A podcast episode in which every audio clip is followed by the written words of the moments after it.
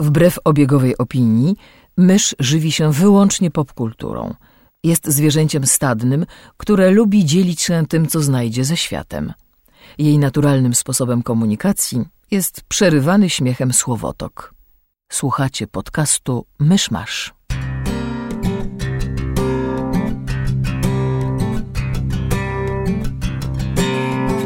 Gospodarzami podcastu Myszmasz są Krzysiek Ceran, redaktor portalu Avalon. Kamil Borek ze studia Kobart. i Mysz, autorka bloga Mysza Mówi. Drodzy słuchacze, jest 23 marca 2015 roku. 14 lat temu stacja kosmiczna Mir wpadła do Pacyfiku. Zapraszam do 94 odcinka podcastu Myszmasz.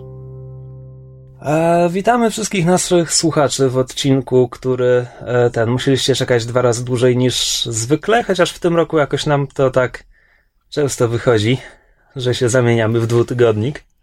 Taki był pierwotny plan, tylko cofamy się w rozwoju. No tak, e, zobaczymy jak to nam e, będzie dalej wychodziło, ale sam fakt, że, że nas nie było w zeszłym tygodniu sprawił, że się dużo, dużo wydarzyło od ostatniego odcinka. I oczywiście najważniejszą i najsmutniejszą wiadomością jest śmierć Terego Pratchetta, e, która... Tak się strasznie, strasznie dziwnie się czułem, kiedy się o tym dowiedziałem, bo to było tak... Z jednej strony nikt chyba nie był zaskoczony, bo wszyscy wiedzieliśmy o, o jego problemach zdrowotnych i ta diagnoza sprzed 8 lat, więc jakby wszyscy wiedzieliśmy, że zegar tyka, a i tak strasznie to przedwczesne i smutne i pewnie o każdej śmierci można by to powiedzieć, ale no. Nie wiem, od, od tamtego czwartku przeczytałem jakąś masę nekrologów i, i wspomnień i strasznie wielu ludzi jakby z- zjednoczyło się w tej żałobie i to również ludzi, z którymi się tak niesamowicie, tak bardzo nie zgadzam. I to też jest na swój sposób, na swój smutny sposób piękne. Ja zawsze oczywiście wymieniam Pratchetta jako jednego z moich ulubionych autorów, ale to jest takie trochę, jak ktoś się zapyta, jaki jest twój ulubiony film, no jaki gatunek, na jaką porę, Wywiad do jakiego wampirem. odbioru. Zawsze. No dobra, może ty masz łatwą odpowiedź. E, więc mam tam iluś ulubionych autorów, natomiast Pratchett był może nie jedynym, ale na pewno pierwszym mi przychodził do głowy, kiedy myślałem o autorach, którzy autentycznie wpłynęli na mój światopogląd i ogólnie podejście do ludzi i No to na pewno. No, tak samo się czuję. chyba nie ma innego autora, którego przeczytałbym 50 parę książek, więc No, niewielu może się poszczycić taką, prawda, bibliografią, więc to No też inna sprawa. To też, to też było imponujące zawsze. Mm. No, więc to się wydarzyło niestety. Ja tylko, ja tylko chciałabym powiedzieć, jako ta czołowa antyfanka Pratchetta, e, znaczy nie o jego osoby, tylko jakby Dobrze zaczynasz? jego twórczości. Tak, ale właśnie to, co mnie jakby szalenie ujęło w związku właśnie z, z, z, ze smutnym wydarzeniem, to było to, że rzadko się trafia autor, którego własna twórczość tak pięknie byłaby go w stanie pożegnać. To znaczy, ilość cytatów z twórczości Pratchetta, które się a propos jego, jego odejścia pojawiały, były tak, była tak ogromna i tak, tak fajne to były cytaty i tak piękne, jak tak, tak pasujące do, do smutnych okoliczności, że człowiek nie mógł jakby nawet mówię, ja jako antyfanka czułam jakiś, w jakiś sposób jego odejście i było mi jednocześnie smutno i, i, i miałam jakiś taki uśmiech na, na, na ustach, bo jednak rzadko się właśnie zdarza, że, że autor może się tak jakby pięknie... Sam pożegnać. Tak, tak pięknie sam pożegnać, ale to biorąc pod uwagę, jakie, jak, że jakby wiadomo było o diagnozie od dłuższego czasu i biorąc pod uwagę, jakie Pratchett miał sam podejście do, do kwestii śmierci, mam wrażenie, że było to nieco z premedytacją. No na pewno, na pewno już do pewnego momentu to Mm. musiało być z własnego doświadczenia też czerpane. Are you afraid of death? No. He's a rather likable character in Yes. the books. Yes. He owes me a lot of money. He's made you a lot of Who money. Who can be afraid of death? What's there to be afraid of? Well, the unknown. Oh no, I treasure the unknown. It's the here and now that worries me. Oh my word. Przechodząc do zupełnie innych e, wieści i zapowiedzi i w ogóle, to Disney, Disney, Disney oszalał z Gwiezdnymi Wojnami, bo zapowiedzieli zapowiedzieli kampanię tak jak lekką ręką wywalili cały stary kanon, tak teraz w parę miesięcy będą tworzyć nowy przed premierą epizodu siódmego. Zapowiedzieli wydanie dwudziestu kilku pozycji. Teraz używam słowa pozycji, bo kiedy pierwszy raz czytałem wiadomości na ten temat, zrozumiałem, że chodzi o, o 20 parę książek. I w gruncie rzeczy o to chodzi, tylko że to będą, że tak powiem, pełnoprawne powieści obok jakiejś pozycji dla dzieci, obok jakiejś pozycji dla młodzieży i tak dalej. E, gdzie każda będzie oczywiście pełnoprawną częścią nowego kanonu, ale to nie jest tak, że to będzie 20 parę, parę grubych tomów, chyba. W związku z czym też nie wiem, czy mam się aż tak bardzo cieszyć na to, że Greg Raka napisze jedną z nich, bo teraz dochodzą do mnie sprzeczne informacje, czy on będzie pisał e, jedną z tych trochę poważniejszych pozycji, czy jedną z tych dla dzieci. I jeśli to będzie książka dla dzieci, to. Mm, no cóż, gratuluję dzieciom. A drugą informacją związaną z Gwiezdnymi Wojnami była wreszcie oficjalna zapowiedź pierwszego spin-offu, czyli filmu e, Star Wars Rogue One. Mhm.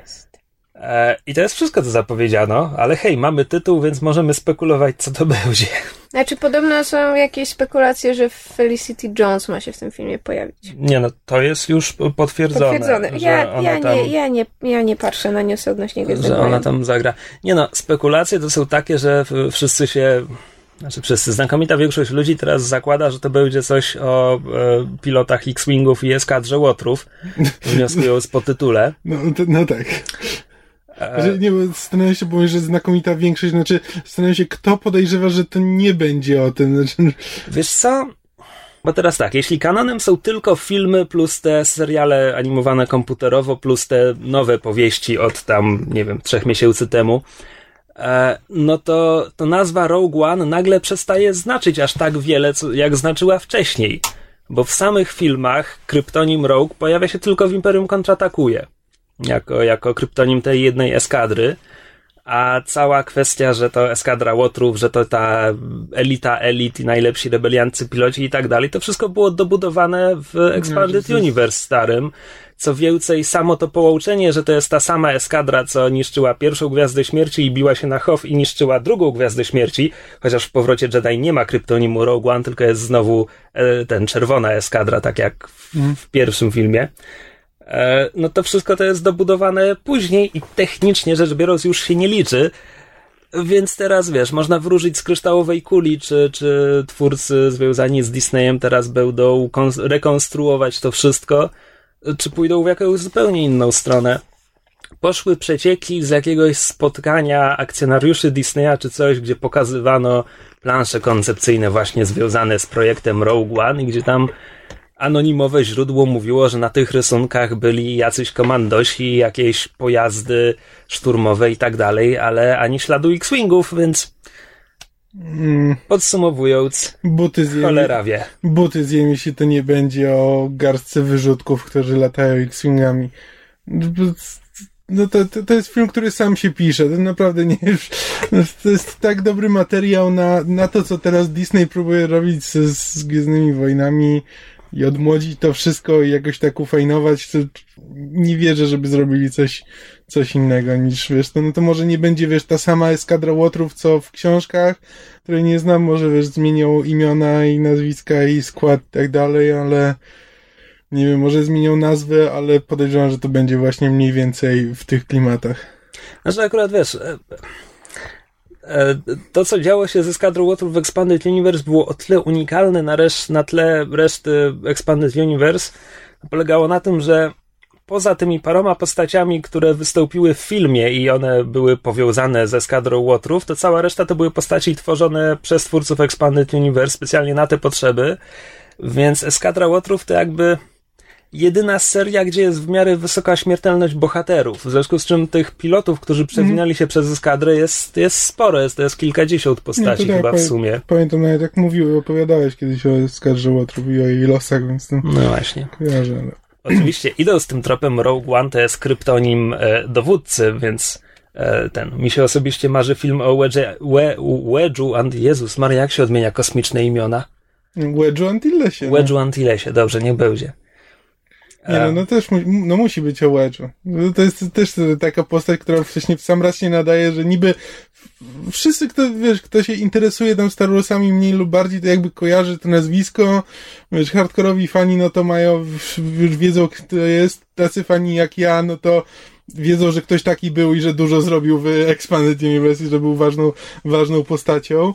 I to jest bardzo wdzięczny, wdzięczny materiał, żeby zrobić o nim film i żeby nie odchodzić za bardzo od, od kanonu, z tego starego, byłego, a jednak zrobić coś własnego. Oczywiście to, że to jest kryptonim dowódcy eskadry łotrów nie znaczy, że tym dowódcą będzie Wedge, bo znowu jeszcze w starym Expanded Universe jakby... Pewnie nie w pierwszym filmie. jeszcze, jeszcze w starym Expanded Universe eskadra trwał, przetrwała właściwie do samego końca Expanded Universe, w sensie w komiksach z akcją umieszczoną sto parę lat po Nowej Nadziei wciąż istnieje eskadra łotrów i tak dalej, więc tu jest jakby duże, duże pole do popisu, gdyby ktoś chciał się tym bawić. No, to ten, to wycisnęliśmy 10 minut z samego tytułu filmu, idzie nam coraz lepiej. Czy jeszcze coś się istotnego wydarzyło przez te dwa tygodnie? Disney dalej ogłasza obsadę ten fabularnej pięknej bestii. Teraz doszła Emma Thompson jako pani ten pani Imbryk i doszedł em, Kevin Klein jako ojciec Belly. Więc ja teraz mój, mój fancasting brzmi, żeby e, Sir Kenneth Branagh zagrał e, zegar, a Alan Cumming zagrał w francuski e, świecznik. I to są po prostu, to są moje typy na, na obsadę w tym filmie, bo jeszcze chwila, a po prostu kto- będzie to najlepsza obsada ever. Powtórz, kto według Ciebie miałby zagrać francuski świecznik? E, Alan Cummings. Okej, bo powiedziałaś Cummings, a ja usłyszałem Rickman i... Rickman z komicznym francuskim akcentem trochę mi nie pasował. Teraz ja chcę, żeby to się Ale wydarzyło. wiesz, że czekałbyś na każde słowo tego Ale świecznika. słuchaj, ja się teraz zdradzę z pewną nieznajomością animowanej pięknej i bestii. Ile czasu na ekranie spełza ojciec Belli? Niewiele, a czemu? Ale czy to jest jeden z tych rodziców, co ginął w pierwszych pięciu minutach? Nie, on, on żyje do końca filmu i Aha. dłużej, ma się bardzo Okej. dobrze. A, bo Bella jest tylko półsierotą, prawda? Matki nigdy nie Ma, widziałem. matki No nigdy wiadomo, nie. Disney nie może być obojga. Um, zaskakująco wiele bohaterów nie ma obojga rodziców u Disneya. Chodziło mi o to, że nie może mieć żywych obojga. A tak, to, to ci dam. Mhm, jest. Chyba, że, chyba, że magicznie ich dostają w sequelach, jak na przykład Aladdin, bo się okazuje, że ojciec Aladyna żyje.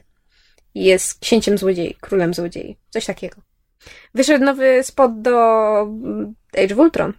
I wiemy, że Quicksilver będzie miał rosyjski akcent. No nie, nie rosyjski. That, that's what it sounds like. Nie, to nie brzmiało jak rosyjski. No jak nie? Znaczy, geografia Marvela jest szczęśliwie na tyle niesprecyzowana, że, że rodzeństwo Maksimowów wychowywało się gdzieś w Europie południowo-wschodnio-bałkańsko. Więc, więc czego oni nie zrobią na ekranie i tak będzie pasowało.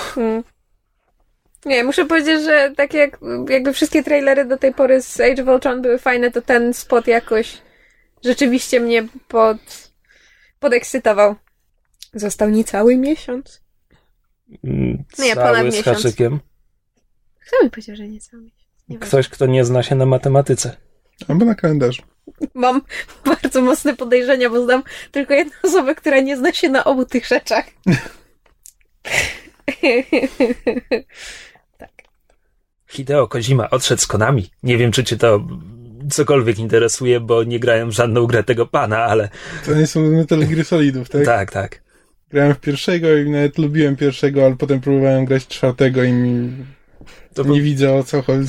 Nie, po, po, po prostu wiem, tym, tym tym, ży- tym żyje komputerowa część internetu od Nie. wczoraj, czy przedwczoraj, czy kiedy to było. Nie, nie, nie mam żadnego sentymentu dla Metal, Gear? Metal Gearów, więc e, To, nie, to nie, nie, tylko, to nie tylko jest seria, w którą nigdy nie grałem, ale to jest jeszcze tak bardzo tak konsolowa część zakątka i Znaczy, w ogóle ja grałem w kultury. pierwszego Metal Gear Solida i to rzeczywiście na swoje czasy to była e, naprawdę świetna gra i e, wiele rzeczy jakby robiła jako pierwsza, które później inne gry zżynały od niej.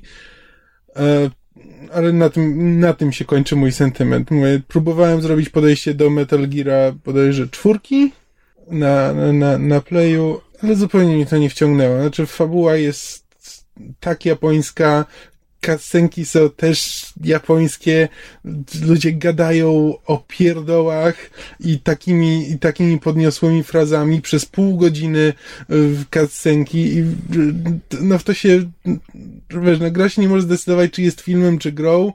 Dialogi są koszmarne, naprawdę, naprawdę źle napisane i bez żadnego redaktora, który by powiedział właściwie po co tutaj jest to zdanie, czy naprawdę tego dialogu nie dałoby się poprowadzić bez tego zdania, a właściwie bez tego całego paragrafu. Właściwie to spokojnie ten dialog można by było pominąć, bo nic nie wprowadza do fabuły. Jest, jestem pewien, że gdybyś znał od podszewki te trzy części po drodze, to byś wszystko zrozumiał tak, tak. i docenił. Jestem przekonany, że tak było. Jestem przekonany, że jest wielu fanów, którzy mi powiedzą, że absolutnie nie wiem o czym mówię, ale sorry, nie. Nie, nie, nie. On może być, nie wiem, deweloperem dobrym, może tam gry mają fajne pomysły, ale, ale fabuła i scenariusz odrzucają mnie kompletnie. On teraz miał chyba robić nowego, o Jezu, gry horror Silent Hilla. Nowego Silent Hilla, przy którym coś miał robić Guillermo del Toro.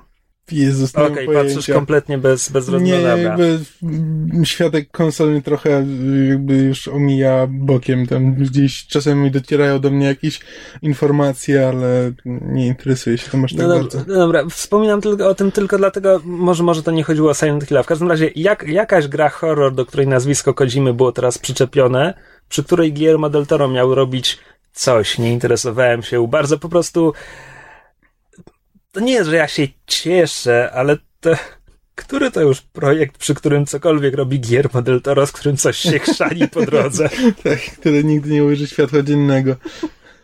Nie no, umówmy się, niektóre rzeczy mu wychodzą. Na przykład niedługo będzie premiera Crimson Peak, która Nie no, jest podobno fenomenalna. To co, to, co w końcu zrobi, mu wychodzi. tylko, że to jest jakaś jedna trzecia projektów, które on zaczyna, to jest kiedykolwiek kończona. No, facet jest ten, entuzjastycznie nastawiony do swojej pracy. W górach szaleństwa Guillermo del Toro, Hobbit Guillermo del Toro. Mm, tyle znakomitych filmów. Mm. No dobra, chyba już ten. Wyczerpaliśmy. Masz jeszcze newsy? Niewiarygodne. Znaczy, Naprawdę mam, mam długo takie, nie było tego odcinka. Mam takie pytanie, ponieważ słuchacze ostatnio wyrazili entuzjazm wobec y, y, cudem y, i niechcący powróconego segmentu pod tytułem Mysz pyta się o komiksy. Więc postanowiłam y, trochę do tego nawiązać, dlatego że przez e, mój wybiórczy skrawek internetu przewinęła się afera a propos e, okładki komiksu. I ty, Grzesiek, na pewno wiesz o co chodzi. Mhm. I może wytłumaczysz słuchaczom, bo mam wrażenie, że to jest Muszę. jakby ciekawe zagadnienie. No, apparently not. Nie, okej. Okay, e, Chodzi o okładkę do komiksu Bad Girl. Konkretnie chodzi o alternatywną okładkę, ponieważ no, wydawnictwo... Jest... Sorry, Dobra, to nie, ja, nie, nie, nie, nie, ja idę do domu. Nie, mysz chce wiedzieć, mysz chce wiedzieć. Ja, ci, ja ci to teraz wszystko wytłumaczę. Mhm. I słuchaczom też. A słuchacze, którzy już wiedzą, no cóż, to myszy wina. W każdym razie. No sorry, ja nie mówię, że to jest nudne, tylko po prostu mnie już frustruje ten temat. Więc wydawnictwo DC od dłuższego czasu robi regularnie taki, ma taką inicjatywę, żeby promować i podbijać sprzedaż swoich komiksów. Robi alternatywne okładki według konkretnego tematu. To znaczy, w tym miesiącu przynajmniej jedna alternatywna okładka iluś tam komiksów z różnych serii będzie nawiązywała do jakiegoś tematu. I tematem tam za parę komiksów, które ukażą się za parę miesięcy, nie jestem pewien dokładnie kiedy, jest Joker.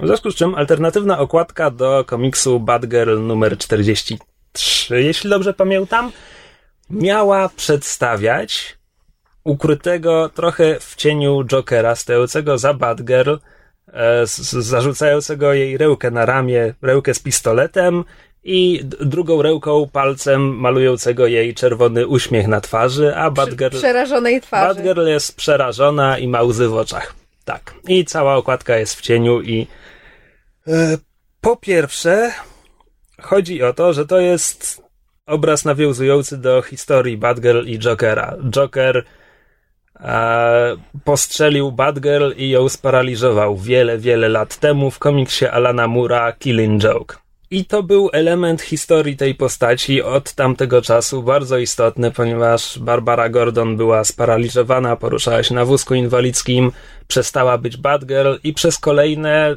30 lat pomagała superbohaterom jako Oracle, to znaczy siedziała za komputerem i była taką centralą informacji, e, komuni- ten, pomagała bohaterom komunikować się między sobą, wymieniać informacje i w ten sposób jakby w zasadzie robiła więcej jako Oracle niż jako Batgirl i ludzie bardzo to lubili, że to było w komiksach superbohaterskich było to ciekawe, niecodzienne podejście do postaci, No i była reprezentacja osób niepełnosprawnych też. zanim, że tak powiem, temat reprezentacji był tematem, tak. Tak. I teraz tak, z Batgirl od wielu lat są, co chwila są jakieś afery. No pierwszą aferą było choćby to, że po ostatnim resecie, przeprowadzonym już prawie 3 lata temu, e, DC stwierdziło, że Barbara Gordon owszem była postrzelona przez Jokera, ale jej się poprawiło i teraz znowu jest Batgirl. Co ludziom się nie spodobało, bo woleli ją jako Oracle. Plus byli też fanami kolejnych dwóch Batgirl, które były po drodze, czy trzech nawet. Nie, dwóch. E, i, i, I byli wściekli, że to te postaci zostały wyrzucone z continuity po, po resecie, że już ich nie ma w tym świecie.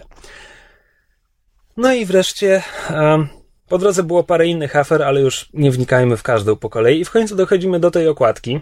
Ja mam jeszcze tak, Która- takie pytanie, przepraszam, że ci przerwę. Czy jej nie odmłodzono, w sensie Batgirl nie odmłodzono w tym nowym resecie, w tym redesignie?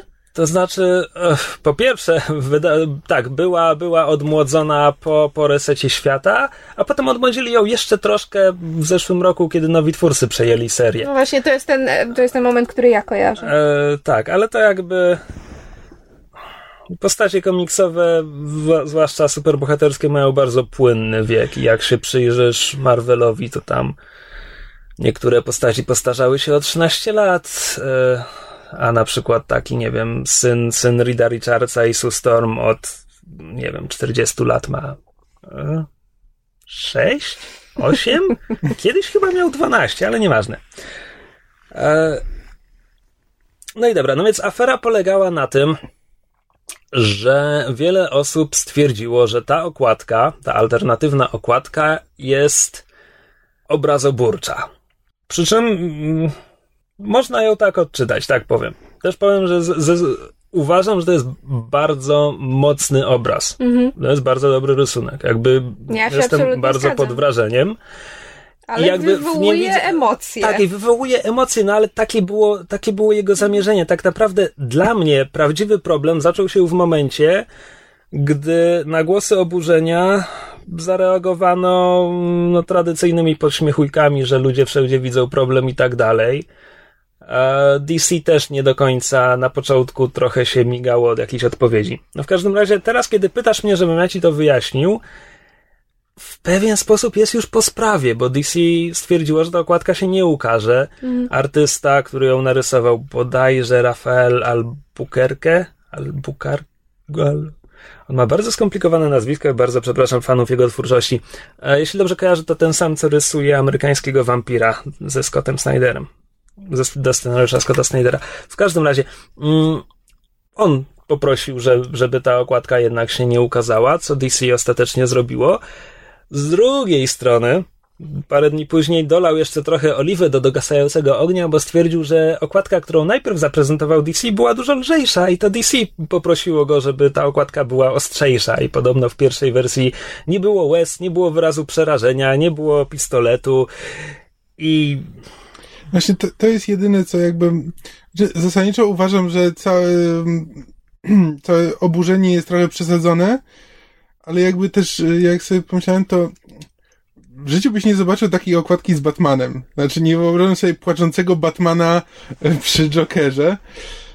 No ale to jest, no ale to jest mój jed, moje jedyne zastrzeżenie, że jakby no... Trafiłam na tę dyskusję i ktoś w ramach kontry, że jakby Batman nigdy nie zostałby na okładce komiksu przedstawiony w takiej sytuacji pod kontrolą Jokera, została wrzucona okładka, kiedy Batman e, w jakimś, z jednym z tych naprawdę starszych komiksów jest przywiązany do do lokomotywy w kształcie głowy Jokera i jakby jest totalnie przerażony i jakby na okładce jest pokazane, że on pędzi na swoją śmierć. I to jest jakby jedyna kontra, która się w tej dyskusji ale pojawiła. jest przerażony, czy Znaczy, wiesz, on, on ma maskę. rozhisteryzowany? No, Batgirl też ma maskę. No tak, tylko jakby wiesz, u Batmana mam wrażenie, że Batmana w ogóle nie rysują z emocjami.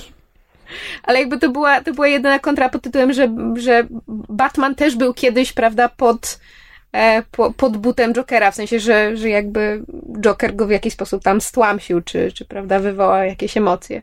Ale dla mnie to nie jest to samo. To znaczy, no jest jeszcze ten element. Yy, chodzi o okładkę alternatywną. W sensie, ona ma się nijak do zawartości tego komiksu. E, więc to chodzi tylko o pojedynczy obraz.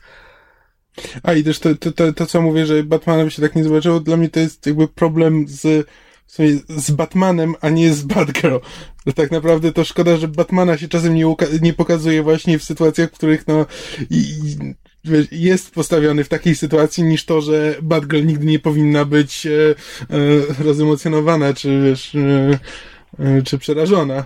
Bardziej właśnie w drugą stronę. Ale ale prawdę mówiąc, no mówię to teraz i to, to, to nie jest coś, co głęboko wierzę i w co byłbym gotów kłócić się z kimś, jakby mi chciał wytłumaczyć, czemu, czemu nie mam racji. Być może, być może wcale nie mam racji i wcale nie mam zamiaru się o to kłócić, bo to, jakieś nie, nie, nie czuję, żeby to był jakiś, żeby ta okładka była absolutnie niedopuszczalna moim zdaniem no jest, jest kontrowersyjna, ale to wszystko tak naprawdę nie widzę w niej aż, wiesz, no, są naprawdę gorsze rzeczy, o które bardziej warto walczyć niż to.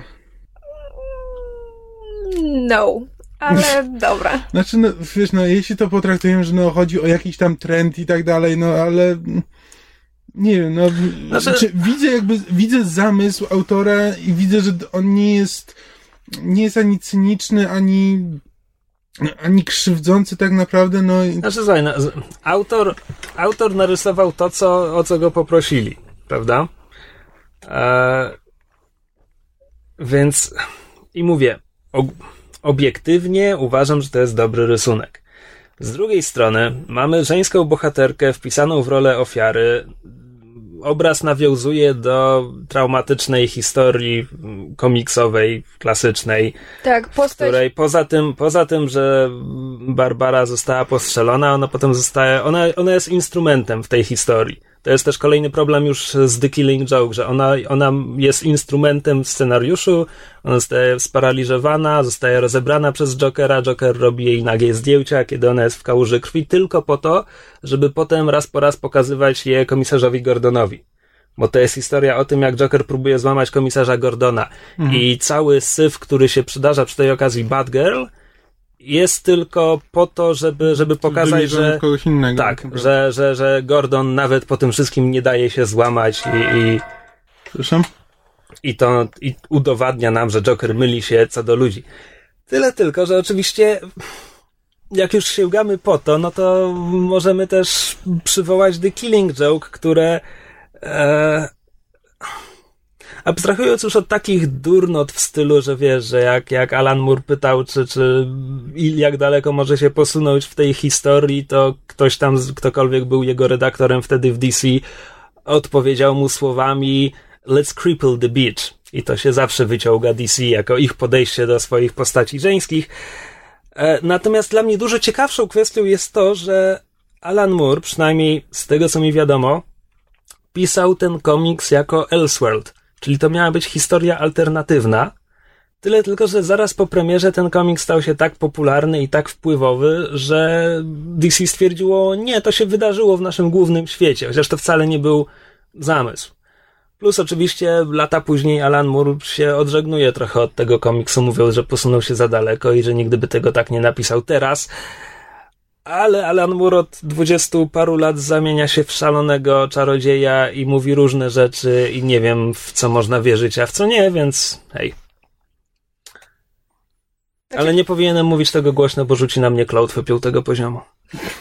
Znaczy ja jakby zgadzam się z tym, że okładka, pomijając jakby kwestię tego, że to jest okładka alternatywna i prawda, nie ma wspólnego z treścią komiksu i jest jakby zupełnie obok samego, e, samej serii, zgadzam się z tym, że to jest jakby bardzo dobry artystycznie rysunek, a po drugie właśnie pod względem emocji, jakie wywołuje, jakby ja nie czytałam komiksu z Batmanem, wiem o Killing Joke, wiem co się dzieje z, z Batgirl i jakby nawet we mnie to jakieś tam emocje wywołało. Natomiast to, co właśnie dla mnie było ciekawe, to zwłaszcza z tego, prawda, feministycznego zakątku internetu, jakby jaką to dyskusję wywołał, zwłaszcza, że po drodze jeszcze się w to zupełnie przypadkiem, trochę obok, ale też w ten feministyczny nurt wpasowało ostatni redesign kostiumu em, Wonder Woman gdzie ona jest w pełnym trykocie od, od, od stóp do głów i, i, i, i też się jakby w to, w to wplotły wątki feministyczne.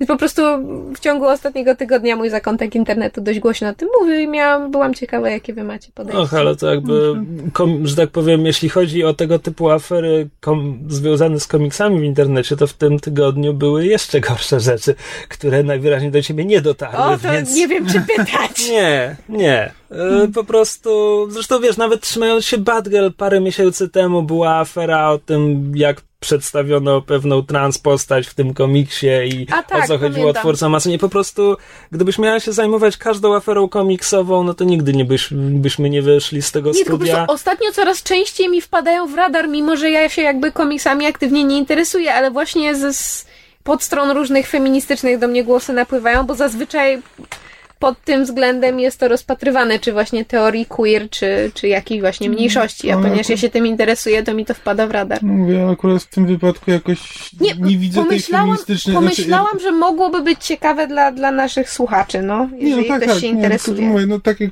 ja mówię, no, no, nie możemy zakładać, że no, kobiety nie mogą być pokazywane nigdy jako ofiary. To bardziej właśnie problem jest w drugą stronę, że no, tych męskich bohaterów rzadko kiedy tak się pokazuje. Jakby to są, wiesz, no to jest, jakby ci męscy bohaterowie to pokonują takie przeciwności, a no, ale też nie, nie możemy zakładać, że no ten jeden rysunek bez, kompletnie bez kontekstu no jest, jest od razu obraźliwy. No jeśli to by było w jakiejś tam historii, to tak jak na przykład w tym, że to, że też, ten status ofiary jest tylko po to, no jest jako ta kobieta w zamrażarce, tylko po to, żeby e, po, pognębić e, męskiego bohatera, no to wtedy to jest trochę większy problem, jeśli mamy kontekst, no, ale też no za każdym razem, jeśli no jest po prostu zwykły obraz, e, obraz, który ma właśnie wywołać emocje, no i ma być kontrowersyjny, ale jest kompletnie bez kontekstu, no to właściwie ciężko stwierdzić, co nas powinno w nim oburzać. Czy Znaczy, to, że nie kobieta jest, tak, pokazana jest- jako nie, ofiara, bo to czy... nie jest tak, że on jest kompletnie bez kontekstu, bo jakby właśnie głosy, które się pojawiały, to jest to, że po pierwsze odnosi się do, do bardzo traumatycznej, tak jak się mówił, bardzo traumatycznej historii postaci, gdzie ona była właśnie jako ten obiekt i to jest, jakby przywołuje te, te powiedzmy złe wspomnienia. Po drugie, to się dzieje w tym resecie Bad Girl, gdzie ona jest młodsza, więc kontekst tego rysunku też się staje tak troszkę bardziej creepy. Jeszcze tam były jakieś subtelne aluzje do tego, gdzie Joker ma skierowany pistolet na tym obrazku i w ogóle jakieś super analityczne podejście do tego rysunku, już moim zdaniem lekko przesadzone. Natomiast z tym, co się trochę zgadzam, to jest, e, ponieważ właśnie w, jakby w tym takim feministyczno-LGBT świadku internetowym, w którym się poruszam, Bad Girl, o Bad Girl jest ostatnio bardzo głośno, bo to jest właśnie jeden z tych takich em, teraz bardzo głośnych komiksów dla kobiet, czy dla młodych dziewczyn, o których się mówi, tak jak Miss Marvel, prawda, Kamala Khan, ten, taki redesign skierowany właśnie, żeby komiksy trafiały też do kobiet. I w tym jakby kontekście dyskusja była, że, że ponieważ ten, ten, ponieważ Batgirl w, w resecie ma być tą taką właśnie młodą dziewczyną, która sobie, która jest zadziorna i sobie radzi i się bije, ale zachowuje jakby swoje, swoje takie poczucie humoru jakieś takie dobro, że przedstawianie jej w tym kontekście jest tym jakby gorsze, właśnie dlatego, że to jest po tym resecie i to jest młoda dziewczyna i że komiks miał być o tym, że Batgirl odzyskuje właśnie po tej traumie, po tym wszystkim odzyskuje swój jakiś taki girl power i że zamiast tego dostajemy taką okładkę alternatywną, bo alternatywną, ale jednak. Tak z ciekawości, e, czytałaś jakiś numer tej serii Bad Girl? Nie, mówię, ja A, to jest, jestem zupełnie Dobra, z zewnątrz. rozumiem. Dlatego, Kanalizujesz teraz to, co... tak, tak. Dobra. Dlatego właśnie tym bardziej jestem ciekawa, ponieważ wszystkie głosy, które słyszę z obu stron jakby barykady są dla mnie totalnie z zewnątrz, ponieważ ja nie czytam tych komiksów, chociaż akurat y, Miss Marvel zamierzam pożyczyć od może AF mi pożyczy, bo chyba ma. Jakbyś miała ten strzelać w nietoperze, to Batwoman jest i ciekawszą postacią niż Batgirl obecnie i lepszym komiksem, ale Znaczy, o Batgirl też wiem i też jest na moim radarze. Znaczy, tylko tak Batwoman. Puh, that's what I said. podsumowując to, co chciałem powiedzieć, to jakby wydaje mi się, że w takim właśnie dyskursie feministycznym, no to ten, y, ten obrazek, no to jest ważna dana, data point, jakiś taki coś, coś, o czym się powinno mówić, ale nie jako temat sam w sobie. To jakby jeśli pokazujemy, o, o, jeśli byśmy pokazywali kilkanaście, kilkadziesiąt przedstawień kobiet w komiksach, no to to może się pojawić, ale jakby sam w sobie ten obrazek nie jest moim zdaniem jakby dobrym, y, dobrym wyjściem do, do dyskusji. Wiesz co, moim zdaniem może być od choćby dlatego, że w soczewce pokazuje podejście wydawnictwa, wiesz, kontrowersja się sprzeda. A no, to, ale to jest zupełnie jeszcze inna sprawa. No, to jest... No właśnie. No, no nie, no to się wszystko przeplata. No w każdym razie, jak mówiłem, okładka się nie ukaże, afera była. Będą kolejne, przed końcem roku będzie jeszcze 15 podobnych sytuacji i ludzie będą krzyczeć. I w sumie dobrze, że będą krzyczeć, bo może wtedy w przyszłym roku będzie już tylko 14 takich sytuacji, ale to jakby. Nie ma żadnej gwarancji. Właśnie. Tak, przepraszam. I, I'm sorry I brought it up. Ale skoro jesteśmy przy komiksach, to czy chcemy dwa słowa powiedzieć o, o wielkim evencie we, we Flashu? W ogóle zamierzaliśmy o tym mówić, bo nie wiem. Albo tym, co się ostatnio Znaczy, wydarzyło w Agents of S.H.I.E.L.D. Po cichu myślałem, że już dociągniemy do końca sezonów tych seriali, a myślisz, że o Flashu warto mówić? Nie, ale po prostu myślałam, że będzie jakiś taki zręczny segway, bo rzeczywiście wydarzenie, znaczy jakby bardzo dużo się w tym ostatnim odcinku wydarzyło i zostawiono nas z takim dość znacznym Tak, cliffhangerem. to właśnie, no, ale ponieważ kończy się kilka Czas- dni i to jest część ja pierwsza z przepraszam, dwóch, to... ale czasami omawiamy pojedyncze odcinki Nie, no tak, seriali, więc stąd moje pytanie. Jeżeli nie, to nie, nie upieram się. Znaczy, ja bym chciał zobaczyć, do czego to doprowadzi i ile, że tak powiem, cofnął z tego, co się właśnie wydarzyło. Wydaje mi Słusznie. się, że 95% i wtedy się okaże, że w sumie nie będzie o czym mówić. Znaczy, z tego co czytałam, rzeczywiście cofnąć zamierzają sporo, ale podobno ma się to jakoś sensownie wpasować w jakby w całe to time travel i w ogóle. No nic, A ale wiesz, ja fajnie, to, fajnie to wyszło. E, przeczytałem bardzo Bardzo ciekawą... fajny odcinek. Poza tym był Liam McIntyre. Aaa, Spartacus! Przepraszam. Aha, bo nowy Wiz Weather Wizard Tak, to jest drugi tak. Spartacus. A ja ostatnio dostałam od, od Kamila, dostałam boxet Spartakusa, więc jestem tym bardziej podekscytowana. Kto z ludzi, kto z ludzi robią, którzy robili Spartakusa pracuje przy tych serialach? Bo tam po prostu jest tyle aktorów. A role prawie wszyscy. Ale chodzi mi o ekipę producencką. E, wiesz co, nie wiem, nie pamiętam, ale No dobra, no w Na- każdym na razie... pewno sporo. Nie wiem, może osoba od castingu. Ktoś w każdym razie. E, czytałem ciekawą teorię, e, że ponieważ Arrow i Flash to jest jedno uniwersum, więc e, bo w, w Arole ostatnio było bardzo dużo dziwnych rzeczy. Ostatni odcinek, ten e, ostatni odcinek kończy się dziwnie, bo wskrzesza postać, która była tak bardzo zdecydowanie martwa, że już myślałby kto, że bardziej się nie da. co, jama, E, ta jama Łazarza, czy jak to tam się nazywa? Nie, nie, nie, nie, nie, nie. E, znaczy nie wiadomo, bo tylko widzimy, że żyje, choć nie powinna, choć... Znaczy, twórcy się odgrażali, że motyw będzie. E, w każdym razie, więc, więc widziałem teorię, że, e, że ponieważ Flash zaczyna podróżować w czasie, że pod koniec swojego sezonu e, zrobi bardzo duże, że tak powiem, zmieni coś bardzo dużego i twórcy by wykorzystają to jako okazję, żeby wyjaśnić albo jeszcze bardziej zapełtlić wiele różnych rzeczy i we Flashu, i w Arole, co by przy okazji tłumaczyło, znaczy z ewentualnym wyjaśnieniem, e, czemu mówi się, że w tym trzecim serialu, tym, który ma być takim serialem, gdzie każdy odcinek będzie crossoverem, Spin-offem, crossoverem, e, tak, tak czemu, czemu tam ma być ta, ta martwa Black Canary? tak. E, więc ja, Komiksy są dziwne. tak, ale, ale to jest aż niewiarygodne, jak umiejętnie twórcy to oddają w tych serialach, gdzie tam nic już nie ma sensu. Ale skoro mówimy o komiksach, to może powiemy o, o nowym serialu. No możemy przejść. No to taki zręczny. Dzisiaj jest dzień myślik segway, tak. Znaczy, remake Weroniki Mars. tak. Bo I, I Zombie to jest Weronika Mars. To jest autentycznie Tak. po prostu wszystkie motywy w, ważne dla Weroniki Mars powtarzają się w I Zombie, ale zupełnie mi to nie przeszkadza. Próbuję wymyślić jakiś zręczny tytuł, tak jak ten, Duma i Uprzedzenie i Zombie, tylko jakoś Weronika Mars i ja i Zombie mi się nie splata w jedno. Weronika Marzombi? Ojej, ała. Em, tak, ale może powiedzmy o co chodzi. Y, y, Chyba parę razy o komiksie wspominaliśmy. Znaczy Na raz, pewno raz- raz jeden album omówiliśmy, tak. Em, tak, więc komiks um, iZombie.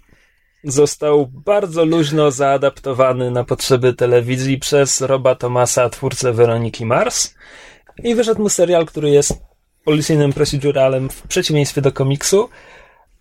Tak, więc na razie mamy do czynienia tylko z jednym odcinkiem. Był tylko pilot. Był dziwny, to znaczy to, co czytałem w internecie, ludzie są nim zachwyceni. Mi się całkiem podobał, a przy okazji był tak ujmująco niezręczny w tym, jak szybko jak szybko próbuje ustalić status quo i jak szybko nam wciska, okej, nasza bohaterka jest zombie i, i to oznacza dla niej to, to, to i to, a dla fabuły to oznacza to, to, to i to. E, ale z drugiej strony może to lepiej, że to wszystko było upchnięte w jeden odcinek i już od następnego będzie można jakby przejść do porządku dziennego nad tym wszystkim. No, takie mam wrażenie, bo pamiętam jak pierwszy raz zaczynam oglądać Veronikę Mars, to właśnie tam jakby to było bardziej rozwleczone i zanim, zanim się wciągnąłeś w, e, jakby w to, co się dzieje w postacie, w historię, to mam wrażenie, że mijało trochę więcej czasu i tutaj Rob Thomas jakby stwierdził, dobra, wszystkie najważniejsze punkty upniemy w pierwszym odcinku i potem po prostu ruszymy z kopyta.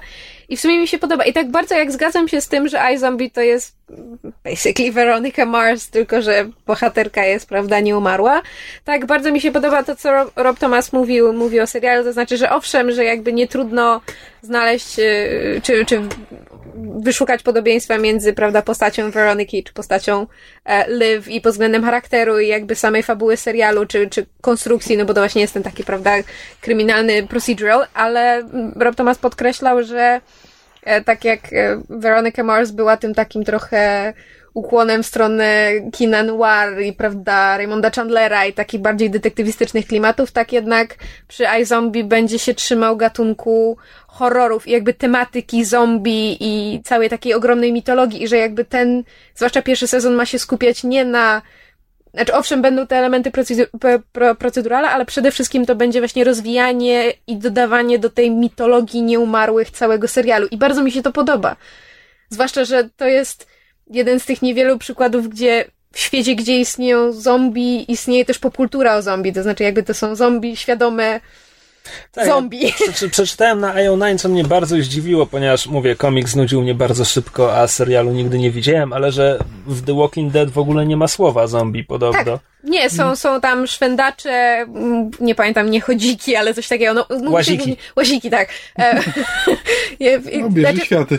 Tak. E, po, tam w angielskiej wersji są tam, nie wiem, walkers, bleeders, jakieś różne inne nazwy, ale słowo zombie nie pada ani razu i rzeczywiście mało jest, em, mam wrażenie, przynajmniej do niedawna mało było dzieł popkultury o zombie, które jakby uznawały cały, cały dotychczasowy kanon zombie, czyli prawda, Romero i wszystko inne tego typu rzeczy. z jednej strony, znaczy z jednej strony to fajnie, że w iZombie to wszystko jest, bo to jakby jest Znaczy, zabawniejszy serial dzięki Bar- temu. Bardzo mi się podoba, że bohaterka researchuje swój stan oglądając kolejne filmy o zombie. Po prostu szalenie mnie to ujmuje. Z drugiej strony rozumie, rozumiem, czemu kolejni twórcy to robili, no bo jak oglądam kolejne coś z wampirami, gdzie jest ten obowiązkowy kwadrans, żeby wyjaśnić nasze wampiry, w przeciwieństwie do tych wszystkich innych, o których czytaliście, Tak. e, to jakoś, jakoś rozumiem, że ktoś może chcieć mieć zombie i, i stwierdzić, że to są jedyne zombie, jakie kiedykolwiek, gdziekolwiek istniały. Mm.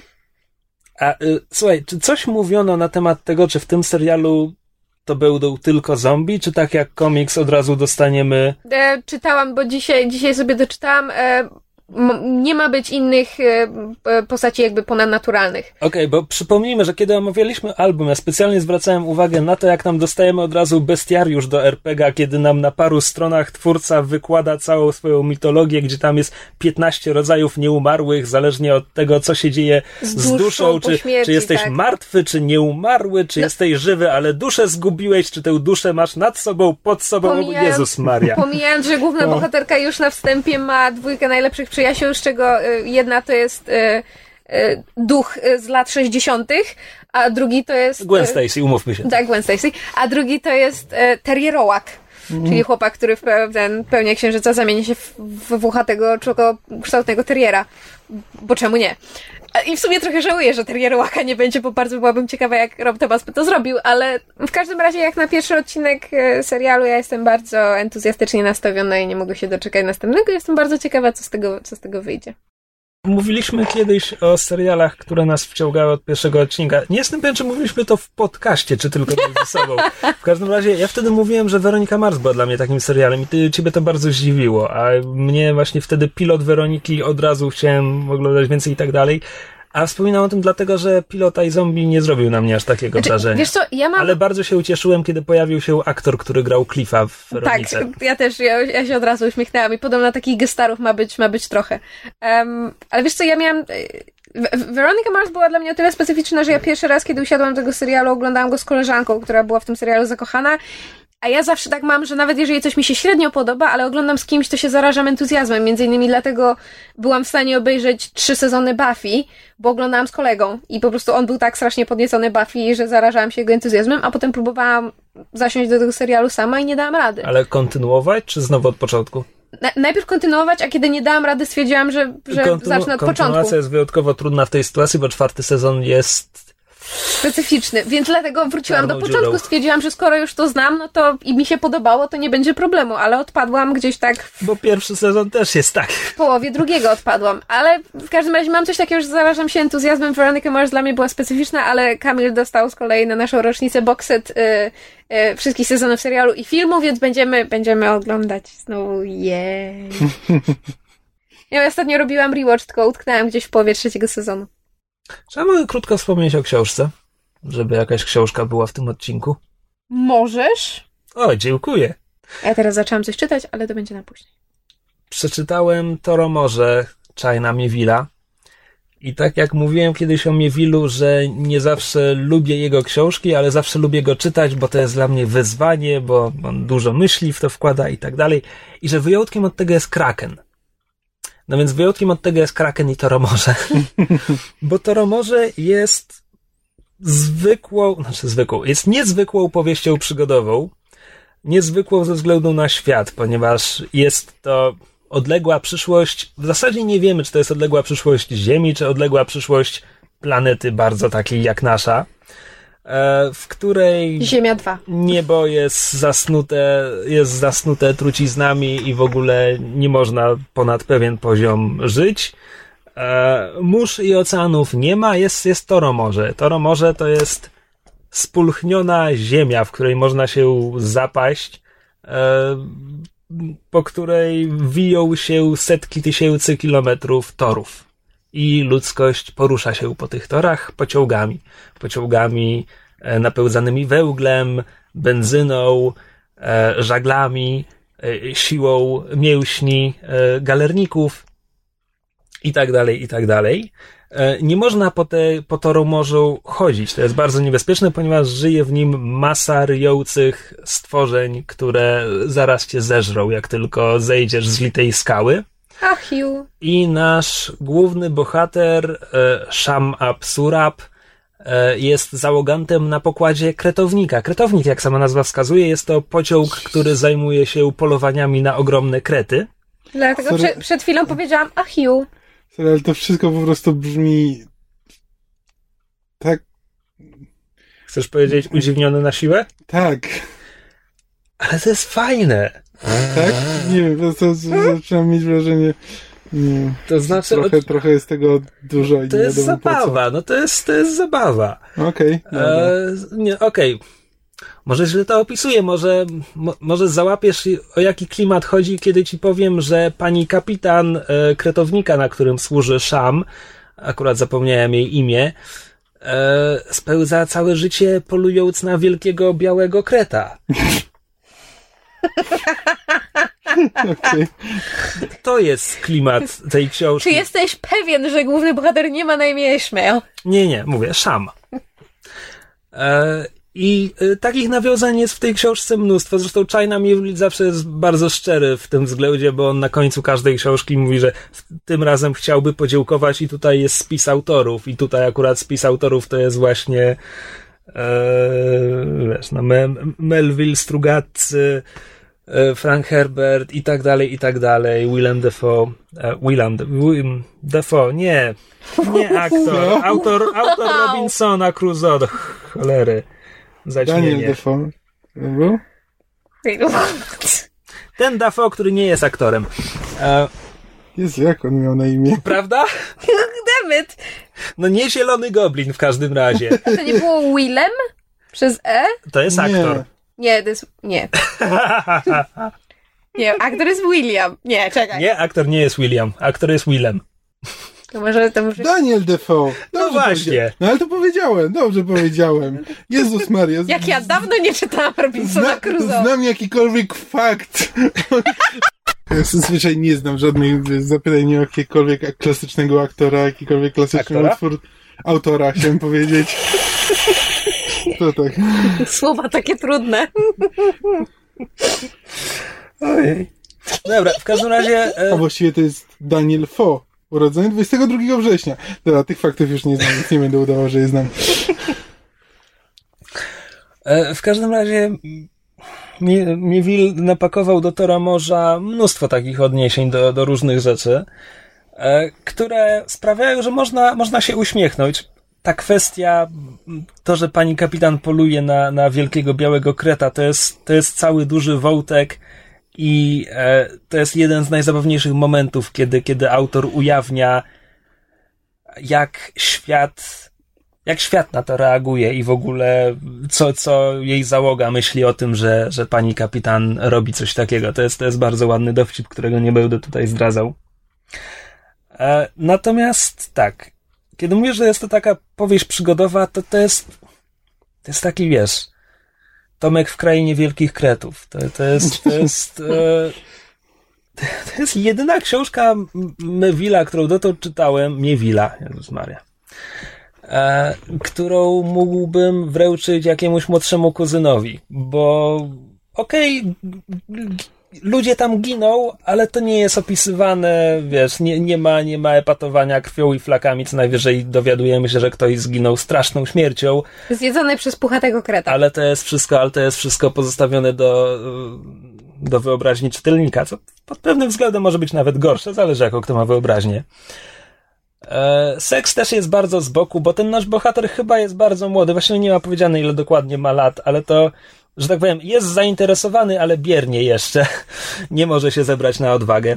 E, więc to jest taka bardzo, również pod względem konstrukcji, prosta książka to jest taka powieść przygodowa, gdzie wiesz tam co. Właśnie chciałem powiedzieć, że tam co chwila, wiesz, ktoś ich goni, czy oni coś uciekają, czy trafią na coś takie odkrycie. Tylko, że też nie do końca, bo taki pierwszy zwrot akcji, drastyczna zmiana okoliczności następuje dopiero w połowie. Bo połowa książki to jest budowanie świata, to jest dostarczanie nam informacji o życiu załogi kretownika i tak dalej. I to też jest fajne dzięki temu. E, więc tak, bardzo fajna, bardzo prosta, zwłaszcza jak na tego autora. E, miałem dużą frajdę z tej lektury, nawet jeśli oczekiwałem może czegoś głębszego, ale no nie wiem, zakładam, że Mielwil też czasami musi odpocząć od własnych pomysłów.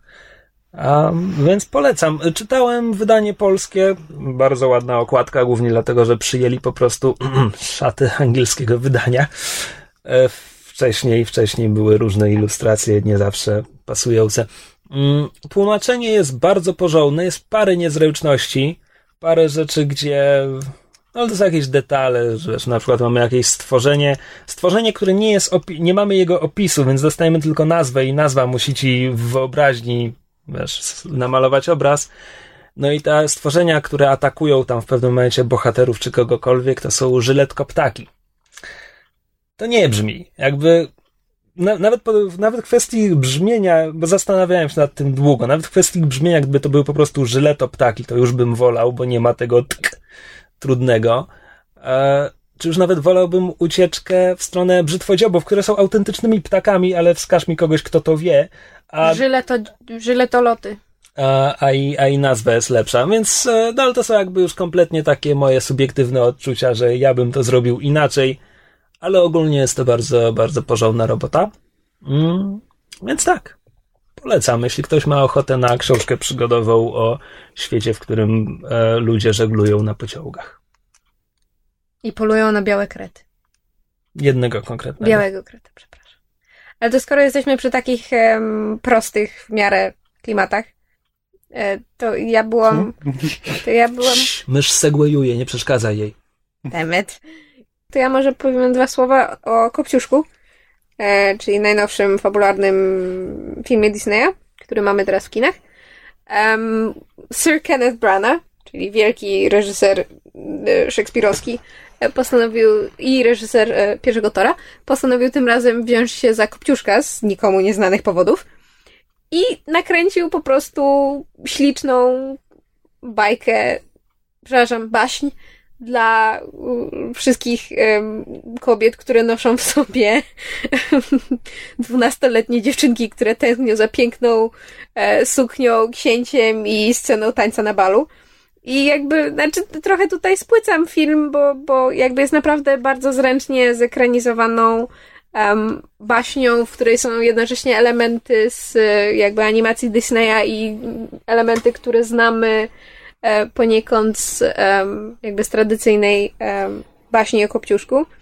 Ale jest też w tym filmie i, i jakby poczucie humoru i, i są fantastyczne efekty, to znaczy em, jeżeli jest e, bohater zbiorowy, który w tym, ten, ten film totalnie kradnie, to są to e, cyfrowe myszki, e, z którymi Kopciuszek w filmie rozmawia. Słuchaj, a czy animowany kopciuszek Disneya to przypadkiem nie jest taki bardzo długi odcinek Toma i Jerego, w który wpleciony jest, wpleciona jest historia kopciuszka? Tak, teoretycznie tak. Znaczy, takie są zarzuty, że to jakby.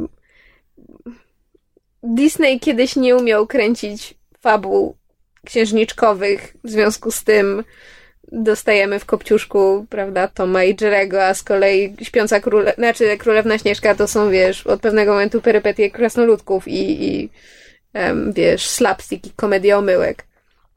W Śpiącej Królewnie mamy to samo, tylko że są wróżki i zwierzęta i nieudolny książę. E, No ale jakby jest to we wczesnym Disneyu jest to, jest to często spotykane, że jakby sidekick i comic relief w, w pewnym momencie przyjmowali film. E, Natomiast tutaj tego nie ma i rzeczywiście Kopciuszek jest em, fajnie jakby stworzoną postacią i ma więcej charakteru niż powiedzmy w e, animacji i, i łatwiej jest z nią mm, sympatyzować. Fantastyczna jest Kate Blanchett jako um, zła macocha. Em, natomiast mnie się najbardziej spodobał he, książę. Richard Madden ma takie piękne, błękitne oczy, ale tak na poważnie. em, bardzo mi się podoba, że w, w film jakby roz, rozszerza em, rolę księcia, to znaczy jakby też postać księcia to nie jest tylko, prawda, ten, ten obcy facet, którego widzimy na balu, który tańczy z kopciuszkiem, a potem ją gania po całym mieście, dlatego że ma fetysz buta. E, tylko książę rzeczywiście jakby wcześniej spotyka Kopciuszka w, w lesie, nie wiedząc kim ona jest i nawiązuje z nią więź i jakby się okazuje, że mają, dzielą pewne wartości. Jakby... A to oni tam rozmawiają ze sobą w tym Tak, filmie? to jest, wiesz, to jest wielki, wielki postęp, biorąc pod uwagę animację. Jak można tak klasyka zmieniać? Gdzie, gdzie oni, gdzie, wiesz, w animacji oni się widzą, tańczą ze sobą, śpiewają razem, a potem ona mu ucieka, a on za nią goni z butem. Więc e, tak, tutaj rzeczywiście w e, filmie Branagha jest tego, jakby tych interakcji jest więcej i jakby można zrozumieć, dlaczego on się w niej zakochał i ona się w nim zakochała. Mam parę pytań, jeśli, jeśli mogę ci przerwać. E, tak, oczywiście. Dobrze. Um, ja się przyznam, że ja chyba nigdy nie widziałem animowanego Kopciuszka, na pewno nie w całości. No, bo mogę ci E, powiedzieć ale- o przynajmniej czterech dziewczynach, które zanim poszły na ten film, do obejrzały znowu powtórkę sobie zrobiły z animowanego Kopciuszka, więc... Mechanizm jest taki, że Kopciuszek musi wrócić z balu, zanim tam coś wybije 12, bo w przeciwnym wypadku Coś. wszystko... Coś. Nie zegar. na pewno to, na Pijak pewno z to nie był garnkiem zegar. pod, pod sklepem, tak? Wybije dwunastą. Prawdopodobnie. E, i, I tam wszystko, co dostała... Akcja się dzieje w mennicy. I wszystko, co dostała od tam wróżki chrzestnej, e, zamieni się z powrotem w te tam cokolwiek, czymkolwiek było na Karoca, karoca zamieni się w dynię, konie zamienią się w myszy, stangret zamieni się w... Zależnie od wersji w, w jaszczurkę, a tutaj Czy w gęś. jaszczurka? Stangret. Kierowca karocy, Woźnica. no. Stangret. To jest jego imię, czy to się Nie, to jest nazywa... nazwa zawodu. Serio? Twoi rodzice nigdy nie mieli Stangreta? Zapomniałem, że ty się urodziłeś w XVII wieku, przepraszam. E, I tam jeszcze chyba... E, nie, czekaj, czy Stangreci to są ci, którzy drzwi otwierają, a myśmy Nie, cichali. nie. Tak, to, to, tak się nazywają ci, którzy drzwi otwierają. A myślisz, że to jest Stangre, ta woźnica to woźnica? Właśnie teraz się zaczęłam zastanawiać. W każdym razie woźnica się zamienia O tak, ale śmiejmy się z Kamila, jaki to nie zna podstawowych słów. Woźnica się zamienia w gęś, a Stangreci z powrotem w jaszczurki. Tak, pytam o to, ponieważ e, I to też jest w filmie, jest bardzo ładnie zrobione. tak, tak, tak. Więc powiedz mi, czemu szklany pantofelek zostaje szklanym pantofelkiem po 12? E, magic. No ale wszystko inne to, to też była magia. Tak, ale znaczy ja, ja to sobie zawsze tłumaczę, bo to nigdzie nie jest wytłumaczone, ja to sobie zawsze tłumaczyłam w ten sposób, że e, wróżka chrzestna specjalnie zostawiła budki nienaruszone, bo wiedziała, że budki doprowadzą do zejścia się zakochanych i wszystko skończy się jakby długo i szczęśliwie. Jest taka scena bodajże w Monty Pythonie i Świętym Gralu, gdzie rycerze rozmawiają o tym, że jak to kobieta rozdająca miecze ze stawu, to nie jest tam ten, że, że te, rzetelny sposób wybierania przywódcy, czy i tak dalej. Myślę sobie, że ten styl na pasujące obuwie, zagubiony bucik, to też pozostawia wiele do życzenia. Znaczy akurat tutaj w, w, w, rzeczywiście w filmie jest ujęte to, czego chyba nigdzie nie ma w, w baśni, mam wrażenie. Znaczy w baśni jest po prostu powiedziane, że e, Kopciuszek była tak... E, znaczy niektórych wersjach baśni jest powiedziane, że Kopciuszek była tak filigranową, drobną, zwiewną, delikatną, piękną dziewczyną, że miała bardzo mały rozmiar stopy. W związku z tym jej bucik był po prostu za mały na wszystkie inne, e, prawda, kobiety tam w wiosce czy w krainie. Tak sobie teraz myślę, że Disney zamiast e, robić animację Mulan, miał zrobić po prostu chińskiego kopciuszka, gdzie wiązaliby jej stopy. Tak.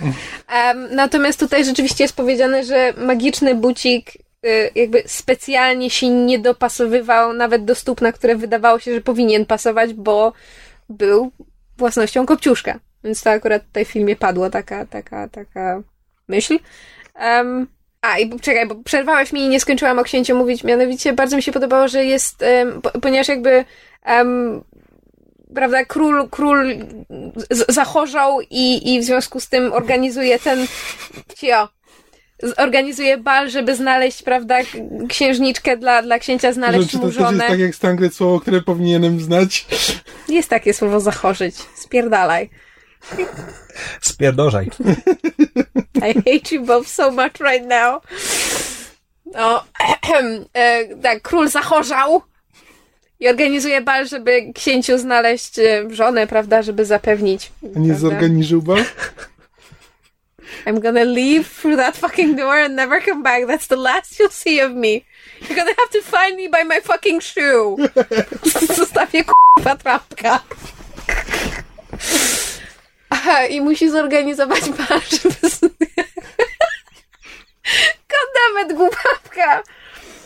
I musi znaleźć dla księcia narzeczoną i jakby bardzo mi się podoba, że są paralele między historią Kopciuszka, który najpierw stracił matkę, a potem ojca i księciem, który jakby musi się pogodzić z, z, z chorobą swojego ojca i z jego ewentualnym odejściem i prze, przejęciem rządów. I że to nie jest um, jakby te, te wszystkie rzeczy są pokazane i jakby książę ma właśnie jedną bardzo piękną, poruszającą scenę z, ze swoim ojcem i zresztą żeśmy z, z, z koleżankami rozmawiały o tym po seansie, że strasznie fajne jest to, że Disney pokazał księcia, który e, jest, jest księciem, czyli prawda, rządzi, ma władzę, ale jednocześnie płacze i pokazuje jakby nawet nie tyle słabość, ile emocje i, i miłość do ojca. I to jakby it's not a thing, to znaczy Br- Branagh nie zrobił z tego wielkiej hecy, że o patrzcie, to jest książę, który ma emocje, ale zrobił to w sposób tak piękny i naturalny, że, że naprawdę dzięki temu jakby zbudował tego księcia na nowo i to mi się strasznie podoba.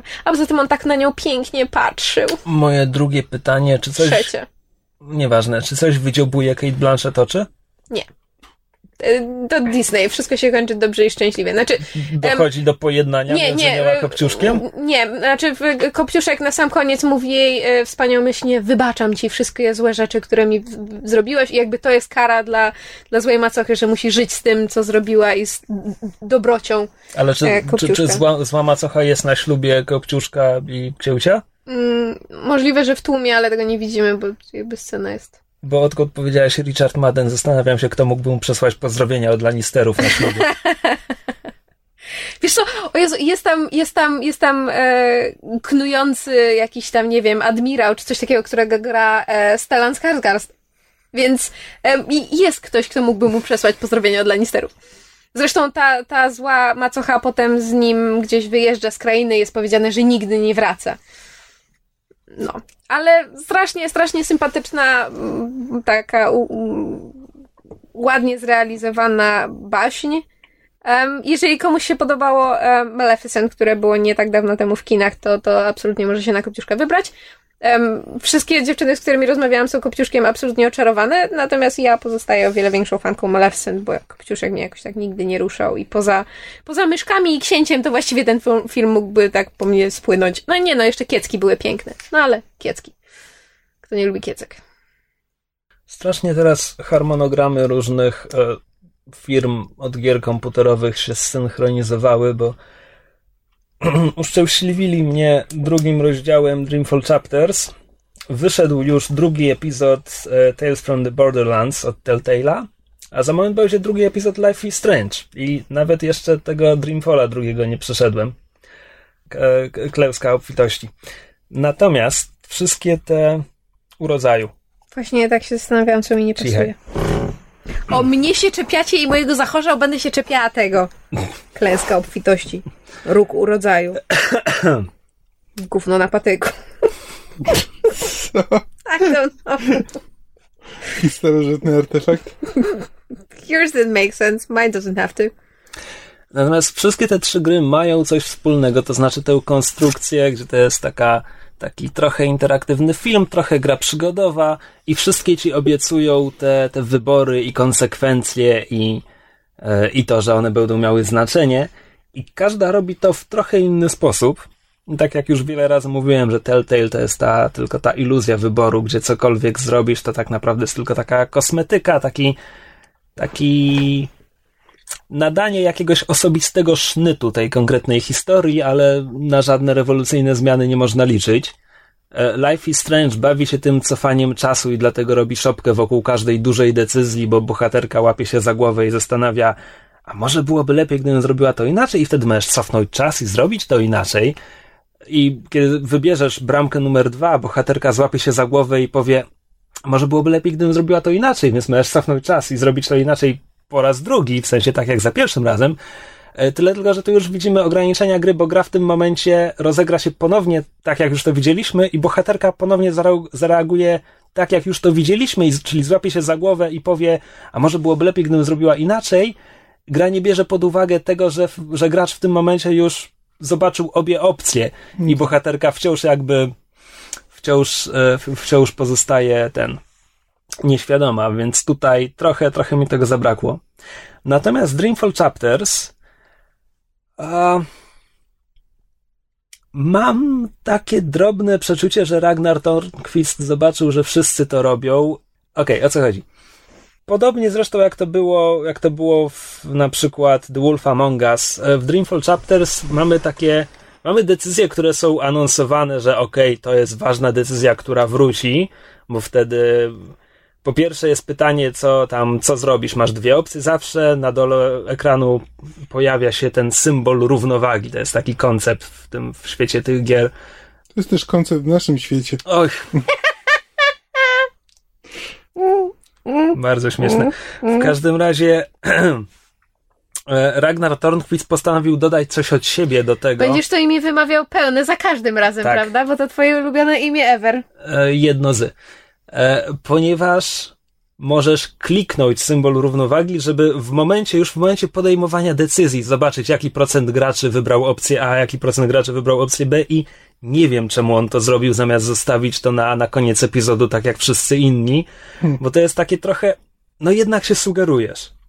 Jednak się sugerujesz, zwłaszcza kiedy widzisz, to dosłownie wczoraj grałem, dochodzę do jakiejś decyzji, jestem mocno obstaję przy swojej opcji, ale coś mnie tyka, klikam ten symbol i widzę, że 80% graczy zrobiło co innego i zaczynam się zastanawiać, może jednak oni mają rację i to, Miliony much nie mogą się mylić. no właśnie, to mnie trochę, tro, to mnie trochę wybija z gry.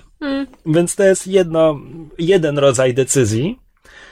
E, tylko mówię, że mówię, że one są wielkie i ważne. Też nie wiem, czy są wielkie i ważne, bo decyzji oznaczonych w ten sposób jest w tym Dreamfallu sporo. W każdym epizodzie jest ich całkiem sporo, dużo więcej niż w The Wolf Among Us to były takie, że, że, że ci akcja stawała i musiałeś wybrać jedną z dwóch czy trzech opcji, ale tam to było raz na epizod może, a tutaj jest tego dużo, więc nie wiem, jak Mhm. bardzo mają one znaczenie. Do tego jest jeszcze jeden system, to znaczy w- normalnie w rozmowach, czasami jak klikniesz jakąś opcję dialogową, okazuje się, wte, nie wiesz tego z góry, ale wtedy się okazuje, że to była ważna opcja dialogowa, ponieważ postać wypowiada swoją kwestię, a na górze ekranu pojawia się postać taka i taka, zapamięta to, czyli dokładnie to samo, co mamy w grach Telltale'a. I może cofnijmy się do Telltale'a. To jest. Ostatnio czytałem tekst właśnie na ten temat. Czy to nie rozwala. Nie rozwala trochę imersji, takie informowanie gracza za każdym razem, że wiesz, to jest takie przyciągnięcie uwagi, patrz, tutaj jest ten punkt, gdzie masz wybór. Czy to, czy to nie, czy to nie powinno być schowane? I właśnie jeden z twórców, chyba ktoś, kto robił w Telltale'u, teraz już, może to był jeden z tych, którzy teraz robią Firewatcha, nie jestem pewien, e, odpowiadał, że żeby gracze czuli się wynagrodzeni, gra musi ich jak najszybciej po podjęciu decyzji poinformować, że to była ważna decyzja. Że, że, że, że oni robili jakieś testy i im wychodziło, że ta informacja musi się tam pojawić, chociaż on akurat był przeciwny tej decyzji. Ciekawe. I w Telltale'u kojarzę jeden raz, gdzie to było fantastycznie wykorzystane, gdzie, gdzie ten komunikat był paskudnym, obrzydliwym kłamaniem w żywe oczy, to znaczy mieliśmy dialog, w dialogu była opcja do wyboru i po wybraniu tej opcji zaraz zaraz e, mieliśmy w lewym górnym rogu, czy gdziekolwiek to się wyświetla, informację, ta postać to zapamięta. Tyle tylko, że to była bardzo napięta sytuacja, dialog tam z trzema innymi osobami i ta konkretna postać ginie przed końcem tego dialogu. A dosłownie minutę wcześniej masz informację, ona to zapamięta. I ja pamiętam, że kiedy ja to dotarłem, a to była postać, którą lubi, lubiłem, wy, wyszedłem do menu, rozegrałem tę rozmowę chyba z pięć razy, no okej, ale trzy tak. Trzy razy ją rozegrałem, zanim się zorientowałem, okej, oni mnie tu robią w konia, to znaczy, okej, ona może to zapamięta, natomiast nie ma opcji, żeby przeżyła tę, ten dialog. Nie da się tego tak przeprowadzić. Będzie to pamiętać krótko. Tak, bo to jest, widzisz, oni tak naprawdę ci nie kłamią, no bo ona faktycznie Nie, to, to, zapamięta. to jest fantastyczny manewr. E, tylko jakby każda, ka, każdy poprzedni raz, każda poprzednia instancja, kiedy coś takiego, ta informacja się pojawiała, jakby była ta niepisana obietnica, że, że to wyjdzie później i to będzie miało konsekwencje Mhm. w stosunku do tego, jak postać zareaguje. I ponieważ już zaczynasz się tego spodziewać, no to Ale to ten, ten jeden raz Telltale to fantastycznie wykorzystał. I to było, to było w pierwszym The Walking Dead. I jakby świat się zgadza, że pierwsze The Walking Dead było na razie ich najlepszą grą i no.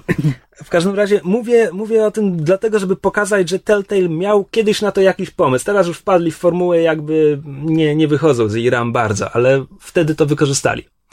A teraz gram sobie właśnie w drugi rozdział Dreamful Chapters i po prostu trochę mnie trochę mnie, że tak powiem, zirytowały decyzje twórców, ponieważ mamy dialog, nieważne z kim, ale nasza bohaterka Zoe rozmawia z kimś i w ramach tego dialogu e, trzy razy chyba musimy podjąć właśnie decyzję, po której pojawia się ta postać to zapamięta.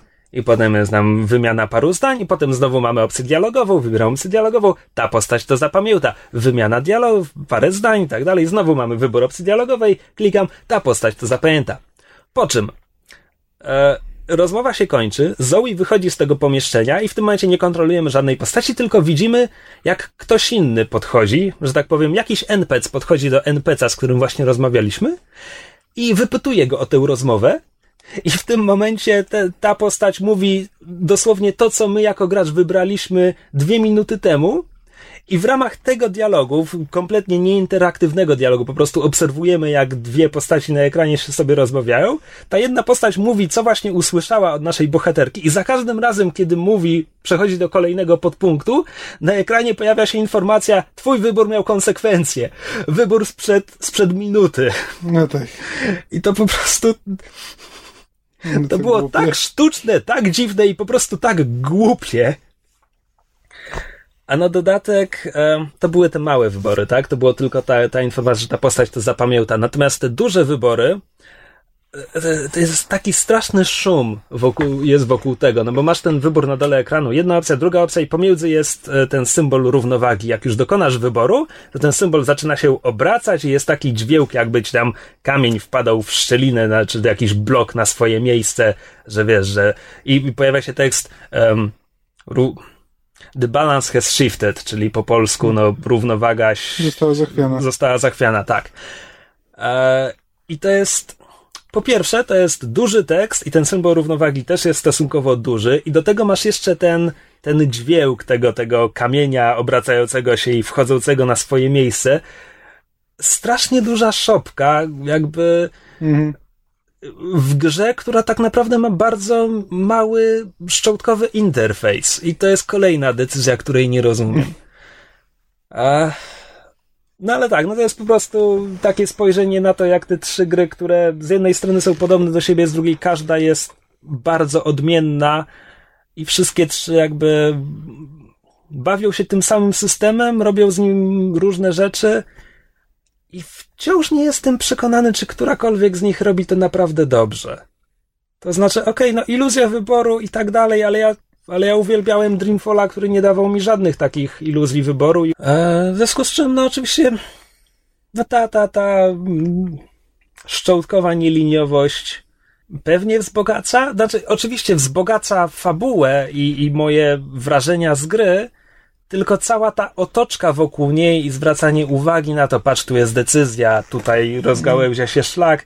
Zastanawiam się, czy to wszystko nie wybija mnie z gry bardziej, jakby nie odejmuje od gry więcej niż, niż same te wybory wnoszą do gry.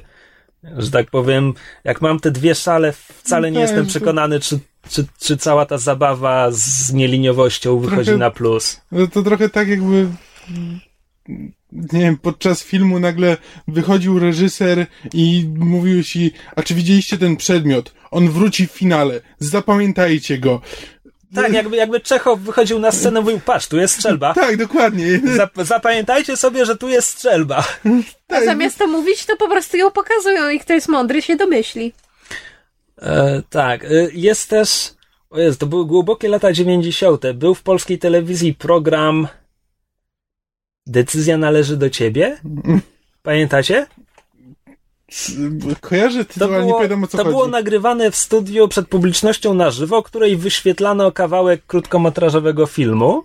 Taką trzyaktówkę mniej więcej, nie wiem ile to w sumie mogło trwać, 15 minut. Więc był taki pierwszy akt, gdzie był jakiś konflikt. Postać była w jakiejś dramatycznej sytuacji.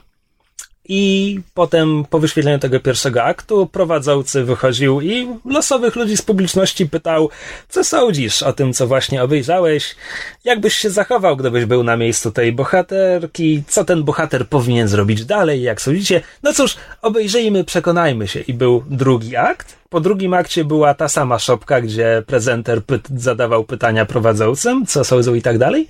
A w tym czasie była teleankieta. Można było dzwonić do programu i mówić, bohater, bohaterka powinien podjąć decyzję A lub decyzję B i zależnie od tego, jak zagłosował naród, był wyświetlany odpowiedni trzeci akt, bo były zawsze dwie wersje z jakąś jedną binarną decyzją.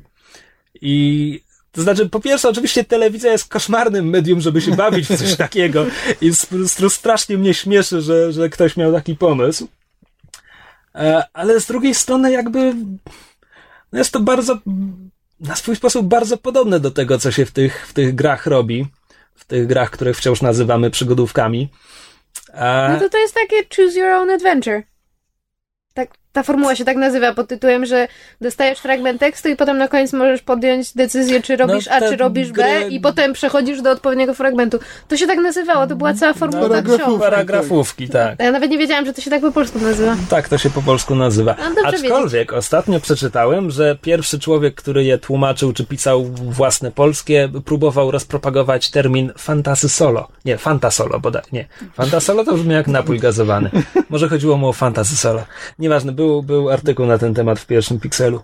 E, No tak, więc to są takie moje, moje rozważania o, o decyzjach w grach, które jakby.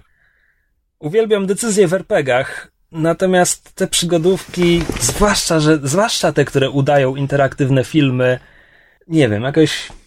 Jestem przekonany, że jeszcze nikt nie wymyślił, jak to zrobić idealnie. Zastanawiam się, czy, czy zorientuję się, kiedy ktoś mi w końcu pokaże taką idealną wersję, czy tam też się do czegoś będę przychrzaniał. E, ale skoro powiedziałem o Pixelu, w ramach kontynuacji tematu z poprzedniego odcinka chcę tylko powiedzieć, że e, zrobiłem co powiedziałem, kupiłem drugi numer. Recenzje pozostają najsłabszą stroną tego pisma, ale na chyba 120 stron jest ich 17, a reszta jest bardzo sympatyczna. Hmm. Więc niech one sobie będą nawet, nawet takie słabe. Aczkolwiek ta kwestia z podpisywaniem się ksywami, nie ogarniam tego. Nie ogarniam tego tym bardziej, że um, jak ona się nazywa? O, Ola Cwalina, czyli dawna redaktor naczelna chyba właśnie Secret Service'u, ma swój felieton w Pixelu, podpisany Ola Cwalina. I w drugim numerze recenzuje również Life is Strange i ta recenzja jest podpisana Krupik. Nie ogarniam. No dobra, e, to chyba tyle ode mnie. Skoro jesteśmy przy grach, to, e, jeszcze, jeszcze co prawda nie skończyłem, więc jak się wypowiadam na razie o, tak ogólnie e, na temat gry Hotline Miami 2, e, które jest przedziwne, zresztą tak jak poprzedniczka. E, w to grałeś kiedykolwiek? Nie. E, nie, ponieważ e, mój Windows Vista kłóci się z takimi grami jak Hotline Miami, jak, e, jak to się nazywało, ta gra zrobiona przez człowieka z RPS-u, gdzie chodzisz ludkiem w płaszczu i wkradasz się do... Gunpoint. A. Gunpoint. One mi nie działają. Wyskakuje mi błąd, couldn't initialize, initialize drawing surfaces, coś tam, coś tam. Tego typu gry po prostu mi nie działają. Nie wiem czemu. Próbowałem różnych rzeczy. Kwestia software'u? Może. Nie, nieważne. A wpisywałeś w Google ten komunikat? Tak. No dobra. E, e, mniejsza o to. Więc Hotline Miami dwójka, mm, jeśli chodzi o jakby mechanizmy rozgrywki, nie różni się praktycznie niczym od jedynki. Z podcastu, którego słuchałem w zeszłym tygodniu, wynika, że dwójka zaczynała swoje życie jako DLC do jedynki, dopiero potem się rozrosła w drugą część. I że twórca mówi otwarcie, że, że druga część jest drugą częścią, bo pierwsza się tak dobrze sprzedała. W sensie on nie ukrywa, że to jest trochę skok na kasę i kontynuacja serii jeszcze dalej już go nie, nie interesuje i nie będzie tego robił. Znaczy tak, słyszałem, że drugiej części już ma nie być. Trzeciej. Y, następnej, chciałem powiedzieć następnej. Następnej drugiej części.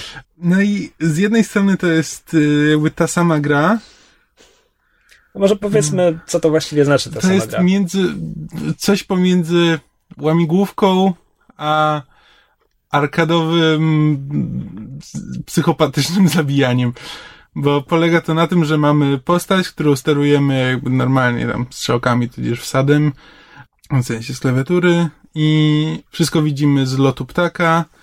E, mamy celowniczek, e, myszką, myszką celujemy i chodzi o to, żeby zazwyczaj wchodzimy do budynku i musimy zabić wszystkich na danym poziomie. Przy czym no, z, za każdym razem jak, jak kogoś zabijesz, możesz podnieść jego broń. Jest to bardzo szybkie, praktycznie nie daje czasu do namysłu. E, I cała gra polega na tym, żeby ginąć i powtarzać i za każdym razem robić to trochę lepiej. I trzeba jakby znaleźć taką sekwencję ruchów i kolejnych kolejnych zabójstw, żeby w końcu dotrzeć do końca poziomu. Przy czym, no, o ile, mam wrażenie, że w jedynce, znaczy wolałem, wolałem jedynkę, chyba mimo wszystko, jeśli chodzi o mechanik, znaczy w ogóle wolałem jedynkę, e, bo tam to było na zasadzie, to było bardzo płynne. Znaczy tam się wchodziło, łapało za broń, e, zabijało kogoś, łapało kolejną broń i można było trochę improwizować, Natomiast w dwójce y, te poziomy już są tak trudne, jest, poziom trudności jest podkręcony do tego stopnia, jakby ilość przeciwników, że praktycznie rzecz biorąc trzeba znaleźć ten, ten jeden, jedyny sposób przejścia, który ci umożliwia jakby przejście całego poziomu tak, żeby nie zginąć. A zginąć jest bardzo łatwo, bo znaczy zarówno przeciwnicy, jak i twoja postać ginie od jednego strzału. E, więc trzeba by, trzeba bardzo uważać, ale z drugiej strony no nie należy uważać, bo wtedy właściwie gra nie, nie, ma, nie ma sensu, bo właśnie gra, gra jest najfajniejsza wtedy, kiedy udaje się tworzyć combo. I gra jest bardzo brutalna, ale bardzo świadomie brutalna.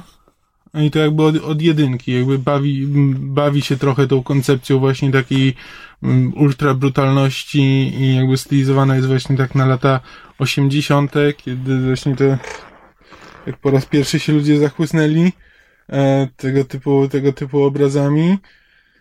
Jakby miałem wrażenie, że pierwsza gra bawi się tymi wątkami brutalności i tam właściwie fabuła trochę nie miała znaczenia. Była taka bardzo, to w ogóle gra ma oprawę graficzną jak trip na LSD, bardzo narkotyczną. E, znaczy kolory, migające kolory i cała plansza trochę e, się przesuwa i obraca. E, wygląda, wygląda to bardzo dziwnie, ale jakby na koniec to się tam splatało w jakąś całość, miało sens. A jak na razie dwójka postawiła na e, szereg historyjek, jakby praktycznie w każdym poziomie gramy inną postacią, po czym tam wracamy do postaci, w którymi już graliśmy, ale tych postaci jest około dziesięciu. I każda z nich ma swoją historię, które sprawiają wrażenie, że są niepowiązane. I wszyscy są seryjnymi mordercami? Albo jakimiś, każdym, z każdym jest coś nie tak, bo z jednej mamy tak, mamy seryjnych morderców, mamy vigilantes, ludzi, którzy jakby po prostu atakują rosyjską mafię.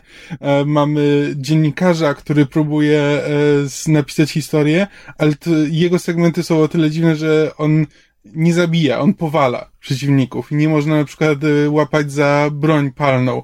Tylko tak każdy tak, trochę, trochę to zmienia, zmienia rozgrywkę. Jakby właśnie są zupełnie nowe postaci, które mają, każda z nich ma swoją um, jakąś specjalną umiejętność Niektóre z nich są ciekawe i każda z nich jakby urozmaica rozgrywkę. Jakby to, czego się nauczyłeś grając jedną postacią, no potem musisz się tego oduczyć grając inną, bo, e, bo ma zupełnie inny wachlarz możliwości.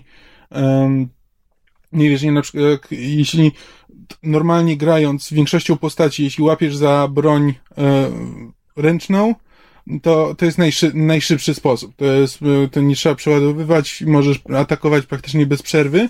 Natomiast w którymś momencie trafiasz na przykład na postać, która ma piłę mechaniczną.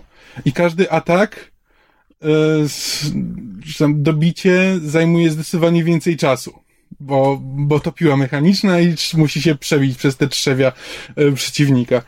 E, co, co też zmienia, bo, bo musisz, wiesz, nie możesz się szybko wypaść za rogu, kogoś zabić i się schować, no, tego typu rzeczy. E, no i tak jak mówię, tak jak opowiadam o tej grze, no to co chwila trzeba kogoś zabić, trzeba wszystkich, wszystkich powyżynać bardzo brutalnymi metodami.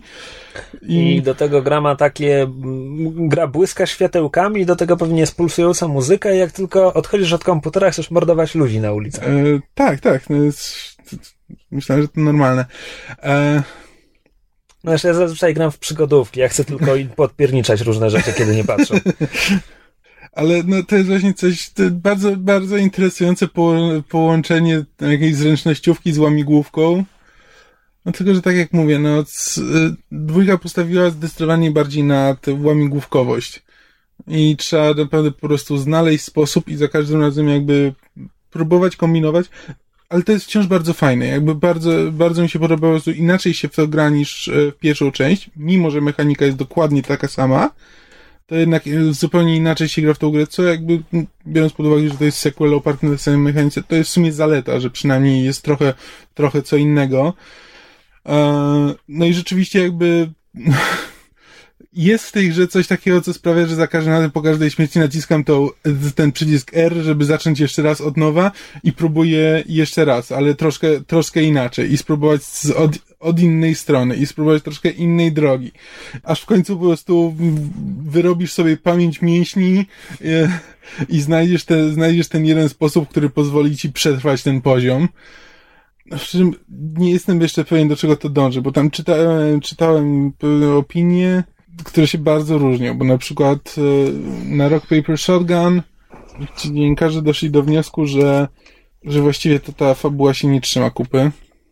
E, Tak po, po zakończeniu, że niepotrzebnie próbowali, e, twórcy próbowali nadać właśnie jakieś takie e, te arki tym historiom, że te historie się ciągną i próbowali do, do tego zakończenie, a tak naprawdę nie zależy nam na tych postaciach, bo mm, bo nie ma na czym zależeć. Dialogi są dziwne, ale nie, nie komentują tego, co jest w grze. Przepraszam, dialog... ile jest dialogów w tej grze polegającej na mordowaniu całych poziomów Jest ludzi? sporo, bo przed każdym poziomem masz cutscenkę, znaczy w, chodzisz tą postacią i zanim zaczniesz zabijać, to po A. prostu to rozmawiasz z różnymi ludźmi albo odbierasz telefony i co, coś się dzieje. Jakby tam jest, jest konkretna historia, że ona jest bardzo poszatkowana, bo to jest tak, że przeskakujemy z roku 89 do 85. Te wątki są z jednej strony jedna z historia wynika z drugiej, bo na przykład jedni, jedni mordercy inspirują się poprzednimi mordercami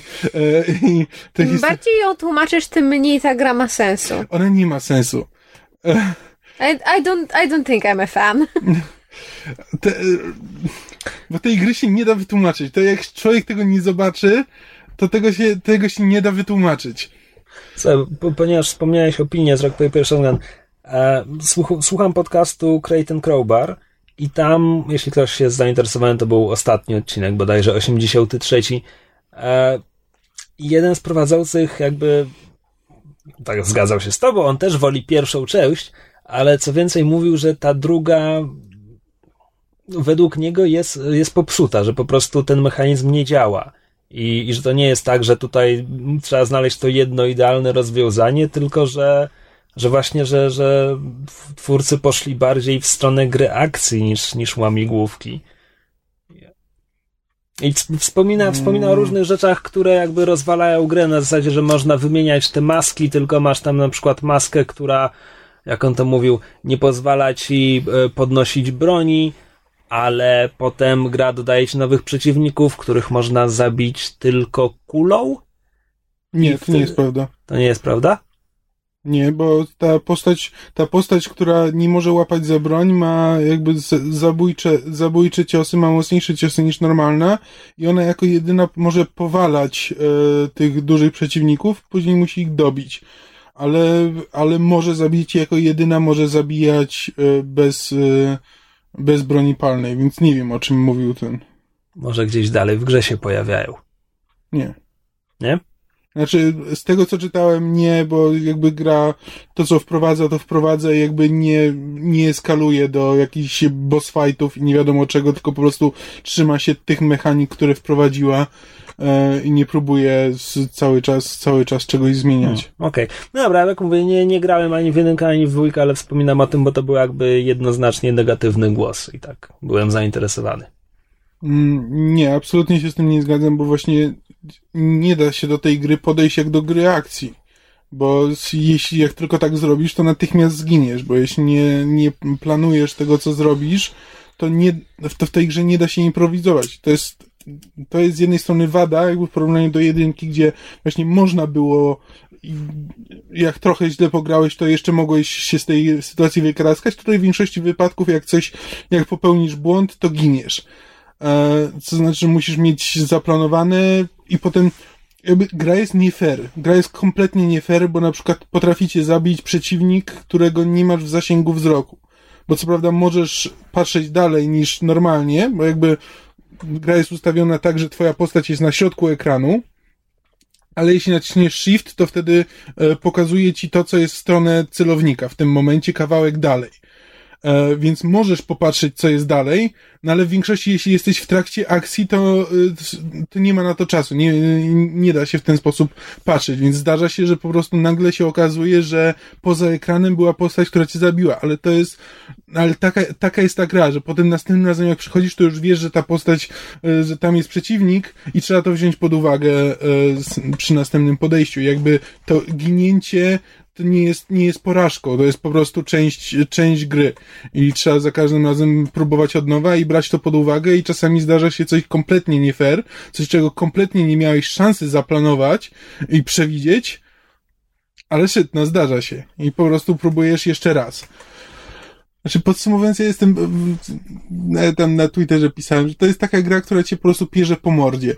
E, ale mimo wszystko chcesz, chcesz dalej, dalej grać, dalej próbować.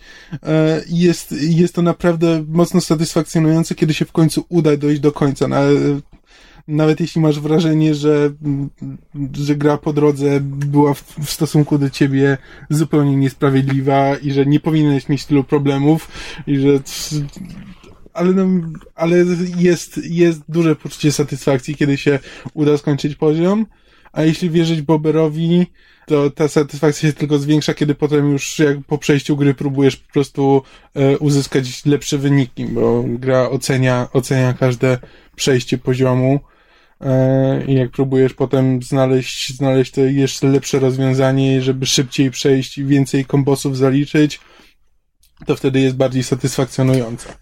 Nie wiem, bo jeszcze, bo jeszcze nie doszedłem do tego etapu, jeszcze nie skończyłem pierwszej kampanii, znaczy no, w ogóle kampanii, więc no, zobaczymy. No, no jest to, jest to przedziwna gra. Warto sobie zobaczyć po prostu na przykład filmik na YouTubie. Myślę, że to daje jakiś, daje mniej więcej ogląd na to, czym, na to, czym jest ta gra. Ale wydaje mi się, wydaje mi się, że warto dać jej szansę, bo jest kompletnie zwariowana, kompletnie szalona, dosyć obrazoburcza w pewnym sensie, ale zdaję sobie tego, z tego w pełni sprawę i to nie jest cyniczne w jej wykonaniu, bo, bo jednak komentuje, y, komentuje tę brutalność i jakby zdaje sobie z jej sprawę i jest to jakby część, część wewnętrznego świata gry. I to tyle od nas w tym tygodniu. E, odcinek wyszedł nam troszkę dłuższy niż zazwyczaj, ale wynagrodzi wam to e, fakt, że w zeszłym tygodniu odcinka nie było. I ułatwi czekanie na następny. No tak, bo nie mamy zielonego pojęcia, czy uda nam nie się no, spotkać. celujemy w przyszły tydzień, a jak Celujemy, wyjdzie... ale u nas z celem bywa różnie. Tak, to tak jak ja celowałem z oddaniem pracy magisterskiej na dwa lata temu.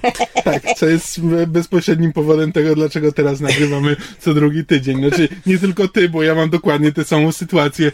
E, ja, nie, ja nie mam nie masz, nie masz dokładnie mojej sytuacji, bo nie masz zapasem dwóch lat nie robienia nic w, tym, w tej sprawie, więc... Dobrze, ale może nie onanizujmy się tym, kto zrobił mniej. Wyszło, a ty ile nie zrobiłaś pracy magisterskiej? Ja nie zrobiłam najwięcej. No dobrze, wygrywasz. Tak, em, więc będziemy się już zbierać, bo tutaj nam w brzuszkach burczy. Dziękujemy, że nas słuchaliście i do usłyszenia w przyszłym tygodniu. Być może. Być może.